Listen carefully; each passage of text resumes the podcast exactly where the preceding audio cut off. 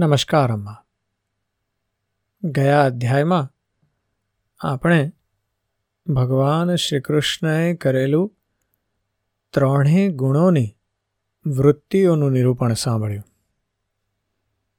ભગવાન શ્રી કૃષ્ણ આપણને જણાવે છે કે સત્વગુણ, રજોગુણ અને તમોગુણની વૃત્તિઓ કઈ કઈ છે અને એ ગુણોના મિશ્રણથી કેવા પ્રકારની વૃત્તિઓ ઉત્પન્ન થાય છે એની પણ વાત કરે છે.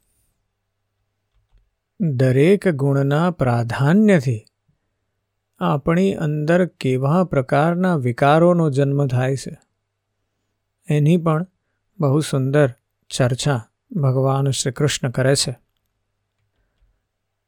ભગવાન આપણને એ પણ જણાવે છે કે કયા ગુણના પ્રાધાન્યથી કયા પ્રકારની અવસ્થા આપણને પ્રાપ્ત થશે? અને ભગવાન કહે છે કે જો તમારે મને મેળવવો હોય, તો આ ત્રણેય ગુણોથી પર થવું પડશે અને આ શક્તિ કેળવવી પડશે. દરેક વ્યક્તિ કે વસ્તુની આસક્તિથી દૂર થઈ જવું પડશે. અને ત્યારે જ તમે મુક્ત થઈ શકશો. અને જો અનાસક્તિથી તમે જો મુક્ત થશો, તો જ મારા સ્વરૂપને પ્રાપ્ત થઈને પૂર્ણ બની જશો. અને પછી આ લોક કે પરલોક કે બીજા કોઈ લોકમાં ભટકવાનું રહેશે નહીં. ભગવાનમાં જ સ્થાયી થઈ જશો. આજના અધ્યાયમાં આપણે પુરુરવાના વૈરાગ્ય વચનો વિશે સાંભળવું છે. ભગવાન શ્રી કૃષ્ણ કહે છે, ઉદ્ધવજી, આ મનુષ્ય શરીર મારા સ્વરૂપ જ્ઞાનની પ્રાપ્તિનું, મારી પ્રાપ્તિનું મુખ્ય સાધન છે. આને પ્રાપ્ત કરીને જે મનુષ્ય સાચા પ્રેમથી મારી ભક્તિ કરે છે તે સર્વના અંતઃકરણમાં રહેલા મુજ આનંદ સ્વરૂપ પરમાત્માને પ્રાપ્ત થઈ જાય છે. જીવોની સઘળી યોનિઓ, બધી ગતિઓ ત્રિગુણાત્મક છે. જીવ જ્ઞાન નિષ્ઠા દ્વારા તેમનાથી હંમેશને માટે મુક્ત થઈ જાય છે. સત્વ, રજ વગેરે જે ગુણો દેખાય છે, તે વાસ્તવમાં છે જ નહીં. માયા જ છે. જ્ઞાન થઈ ગયા પછી, પુરુષ તેમની સાથે રહેવા છતાં, તેમના વ્યવહાર કરવા છતાં, તેમનાથી બંધાતો નથી. એનું કારણ એ છે કે તે ગુણોની વાસ્તવિક સત્તા જ નથી.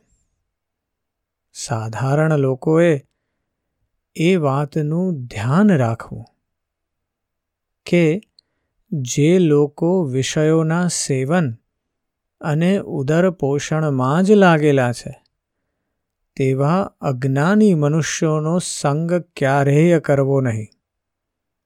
કારણ કે તેમનું અનુસરણ કરનાર મનુષ્યની એવી જ દશા થઈ જાય છે, જેમ આંધળાના આધારે ચાલનાર બીજા આંધળાની. તેને તો ઘોર અંધકારમાં જ ભટકવું પડે છે. ઉદ્ધવજી, પહેલાં તો પરમ યશસ્વી સમ્રાટ ઇલાનંદન પુરુરવા, ઉર્વશીના વિરહથી અત્યંત બેસૂધ બની ગયો હતો. પછી શોક નિવૃત્ત થતાં તેને પ્રબળ વૈરાગ્ય થયો. ત્યારે તેણે આ ગાથા ગાઈ. પોતાને ત્યજીને ભાગી જતી ઉર્વશીની પાછળ રાજા પુરુરવા નગ્ન અવસ્થામાં, પાગલની જેમ, અત્યંત વિકળ થઈને દોડવા લાગ્યો અને કહેવા લાગ્યો, દેવી, નિષ્ઠુર સ્ત્રી ઊભી રહે. ભાગ નહીં. ઉર્વશીએ રાજાનું ચિત્ત અને જ્ઞાન હરી લીધા હતા. રાજાને વિષયોથી તૃપ્તિ થઈ ન હતી. તે તુચ્છ વિષયોના સેવનમાં એટલો ડૂબી ગયો હતો કે તેણે અનેક રાત્રિઓ વિષય ભોગોમાં પસાર કરી દીધી. તેનું તેને બિલકુલ જ્ઞાન ન રહ્યું પુરુરવાએ કહ્યું અરે રે મારી મૂર્ખતા તો જુઓ આ કામ વાસનાએ મારા ચિત્તને કેટલું કલુષિત કરી દીધું ઉર્વશીએ પોતાના બાહુપાશમાં મારું એવું ગળું પકડ્યું કે મેં મારા આયુષ્યના ન જાણે કેટલા વર્ષો ખોઈ નાખ્યા. અહો, વિસ્મૃતિની પણ એક સીમા હોય છે. અરે રે, આ સ્ત્રીએ મને લૂંટી લીધો. ક્યારે સૂર્ય અસ્ત થયો કે ઉદય થયો એ પણ હું જાણી શક્યો નહીં. ઘણા દુઃખની વાત છે. ઘણા વર્ષોના એક પછી એક દિવસો અને રાત્રિઓ વ્યતીત થઈ ગયા અને મને તેની ખબર જ ન પડી. અહો, આશ્ચર્ય છે કે મારા મનમાં આટલો મોહ છવાઈ ગયો. જેણે રાજાઓના શિરોમણી અને ચક્રવર્તી સમ્રાટ મુજ પુરુરવાને પણ સ્ત્રીઓનો ક્રીડા મૃગ બનાવી દીધો. જુઓ, હું પ્રજાને મર્યાદામાં રાખવાવાળો સમ્રાટ છું.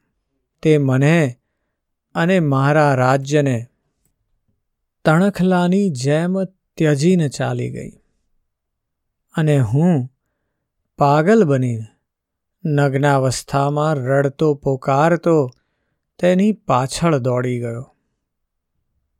અરે રે, આ પણ કોઈ જીવન છે?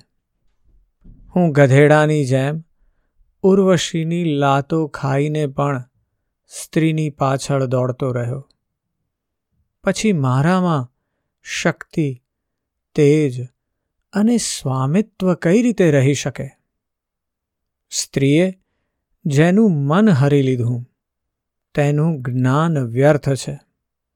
તેની તપસ્યા ત્યાગ અને શાસ્ત્રોના અભ્યાસથી કોઈ લાભ નથી. આવા મનુષ્યનો એકાંતવાસ અને મૌન પણ વૃથા છે. મને મારા જ હાનિ લાભનું ભાન નથી. છતાં હું મારી જાતને બહુ મોટો પંડિત માનું છું. મુજ મૂર્ખને ધિક્કાર છે. અરે રે હું ચક્રવર્તી સમ્રાટ હોઈને પણ ગધેડા અને બળદની જેમ સ્ત્રીના ફંદામાં ફસાઈ ગયો. હું વર્ષો સુધી ઉર્વશીના હોઠ પરની માદક મદિરા પીતો રહ્યો, પરંતુ મારી કામવાસના તૃપ્ત ન થઈ. સાચું જ છે, જે રીતે આહુતિઓ આપવાથી અગ્નિ તૃપ્ત થતો નથી. તે જ રીતે પોતાનામાં ઉત્પન્ન થયેલો કામ પણ તૃપ્ત થતો નથી. તે કુલટાએ મારું ચિત્ત હરી લીધું. હવે તો આત્મારામ જીવન મુક્તોના સ્વામી, ઇન્દ્રિયાતીત ભગવાન સિવાય બીજો કોણ છે, જે મને આ ફંદામાંથી મુક્ત કરી શકે? ઉર્વશીએ તો મને વૈદિક સુક્તોના વચનામૃત દ્વારા યથાર્થ વાત કરીને સમજાવ્યો પણ હતો. પરંતુ મારી બુદ્ધિ મારી ગઈ હોવાથી મારા મનનો મોહ નષ્ટ થઈ શક્યો નહીં. જ્યારે મારી ઇન્દ્રિયો જ વશમાં રહી નહીં, ત્યારે હું કઈ રીતે તેમને સમજાવત?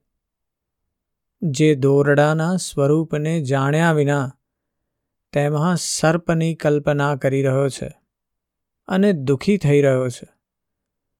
પણ દોરડાએ તેનું શું બગાડ્યું છે? જોકે સ્વયં અજિતેન્દ્રિય હોવાથી હું જ અપરાધી છું. ક્યાં તે મલિન દુર્ગંધયુક્ત અપવિત્ર શરીર અને ક્યાં ઉત્તમ મન વગેરે સુગંધયુક્ત ગુણ. પરંતુ મેં અજ્ઞાનવશ અસુંદરમાં સુંદરતાનો આરોપ કરી લીધો. એ મારી જ મૂર્ખતા છે. આ શરીર માતા પિતાનું સર્વસ્વ છે કે પત્નીની સંપત્તિ? કે માલિકનું છે જેણે તે ખરીદ્યું છે? અથવા અગ્નિનું? કે કૂતરા ગીધોનું ભોજન? આ શરીરને પોતાનું કહેવું કે સગા સંબંધીઓનું. ખૂબ ચિંતન કર્યા પછી એવો નિશ્ચય થાય છે કે આ શરીર કોઈનું નથી. બિલકુલ અપવિત્ર અને તુચ્છ પરિણામવાળા આ શરીરમાં આસક્ત થઈને પુરુષ કહે છે કે, અહો, આ સ્ત્રીનું મુખ, નાક અને હાસ્ય કેટલું સુંદર છે. ત્વચા, માંસ, રુધિર, સ્નાયુ, મેદ, મજ્જા અને હાડકાના સમુદાયરૂપ આ વિષ્ટા મૂત્ર અને પરુથી ભરેલા દુર્ગંધવાળા શરીરમાં રમતા પુરુષોમાં અને મળમૂત્રના કીડાઓમાં શો ફરક? તેથી પોતાનું હિત ઈચ્છનારા વિવેકી મનુષ્યએ સ્ત્રીઓ અને સ્ત્રી લંપટ પુરુષોનો સંગ કરવો નહીં. વિષયો અને ઇન્દ્રિયોના સંયોગથી જ મનમાં વિકાર પેદા થાય છે. અન્યથા વિકારનો કોઈ અવસર જ નથી. જે વસ્તુ ક્યારેક જોઈ કે સાંભળી નથી. તેના માટે મનમાં વિકાર થતો નથી. જે લોકો વિષયો અને ઇન્દ્રિયોનો સંયોગ થવા દેતા નથી. તેમનું મન આપમેળે નિશ્ચળ થઈ શાંત થઈ જાય છે. તેથી વાણી, મન અને કાન વગેરે ઇન્દ્રિયોથી સ્ત્રીઓ અને સ્ત્રી લંપટોનો સંગ ક્યારેય ન કરવો જોઈએ. મારા જેવા લોકોની તો વાત જ શી કરવી? મોટા મોટા વિદ્વાનો માટે પણ પોતાની ઇન્દ્રિયો અને મન વિશ્વાસપાત્ર નથી. ભગવાન શ્રી કૃષ્ણ કહે છે, ઉદ્ધવજી, રાજ રાજેશ્વર પુરુરવાના મનમાં જ્યારે આ પ્રકારના ઉદ્ગારો ઉઠવા લાગ્યા, ત્યારે તેણે ઉર્વશી તરફથી પોતાના મનને બિલકુલ હટાવી લીધું અને જ્ઞાનનો ઉદય થવાથી તેનો મોહનાશ પામ્યો. તેણે પોતાના હૃદયમાં જ મારો સાક્ષાત્કાર કરી લીધો અને તે શાંત ભાવમાં સ્થિત થઈ ગયો. એટલા માટે બુદ્ધિમાન પુરુષે પુરુરવાની જેમ કુસંગ ત્યજીને સત્પુરુષોનો સંગ કરવો જોઈએ. તેઓ પોતાના સદુપદેશથી મનની આસક્તિ દૂર કરી દે છે. સંત પુરુષોનું ચિત્ત મારામાં જોડાયેલું હોવાથી તેમને બીજા કશી વસ્તુની તૃષ્ણા હોતી નથી. તેમનું અંતઃકરણ સર્વથા શાંત હોય છે. તેઓ સર્વમાં અને સર્વત્ર ભગવાનને જુએ છે. મમતા અને અહંકારથી તેઓ પર છે. ઠંડી, ગરમી સુખ દુઃખાદી દ્વંદ્વો તેમને સ્પર્શી શકતા નથી અને તેઓ કોઈ પ્રકારનો સંગ્રહ કરતા નથી. પરમ ભાગ્યવાન ઉદ્ધવજી, સંતોના સૌભાગ્યનું શું કહેવું? મારી કથાઓ મનુષ્યો માટે પરમ કલ્યાણકારી છે. જે લોકો મારી કથાઓનું શ્રવણ પઠણ કરે છે, તેમના સઘળા પાપ તાપ ધોવાઈ જાય છે. જે લોકો શ્રદ્ધા અને આદરથી મારી લીલા કથાઓનું શ્રવણ, ગાન અને અનુમોદન કરે છે. તેઓ મારા પરાયણ થઈ, મારી અનન્ય પ્રેમમયી ભક્તિ પ્રાપ્ત કરે છે. ઉદ્ધવજી, હું અનંત ગુણોથી આનંદ, અનુભવ સ્વરૂપ સચ્ચિદાનંદ રૂપ અને સર્વનો આત્મા સાક્ષાત પરબ્રહ્મ છું. જેને મારી ભક્તિ પ્રાપ્ત થઈ ગઈ, તે તો સંત બની ગયો. પછી તેને કશું જ પ્રાપ્ત કરવાનું શેષ રહેતું નથી. જેણે આવા સંતોનું શરણ ગ્રહણ કરી લીધું, તેમના કર્મ જડતા, સંસાર ભય અને અજ્ઞાન વગેરે સર્વથા નિવૃત્ત થઈ જાય છે. જેવી રીતે જેણે અગ્નિનારાયણનો આશ્રય લઈ લીધો, તેના ઠંડી, ભય અને અંધકારના દુઃખો સર્વથા નષ્ટ થઈ જાય છે. જે લોકો આ ઘોર સંસાર સાગરમાં ડૂબી રહ્યા છે, તેમના માટે બ્રહ્મવેતા સંતોજ એકમાત્ર આશ્રય નૌકારૂપ છે.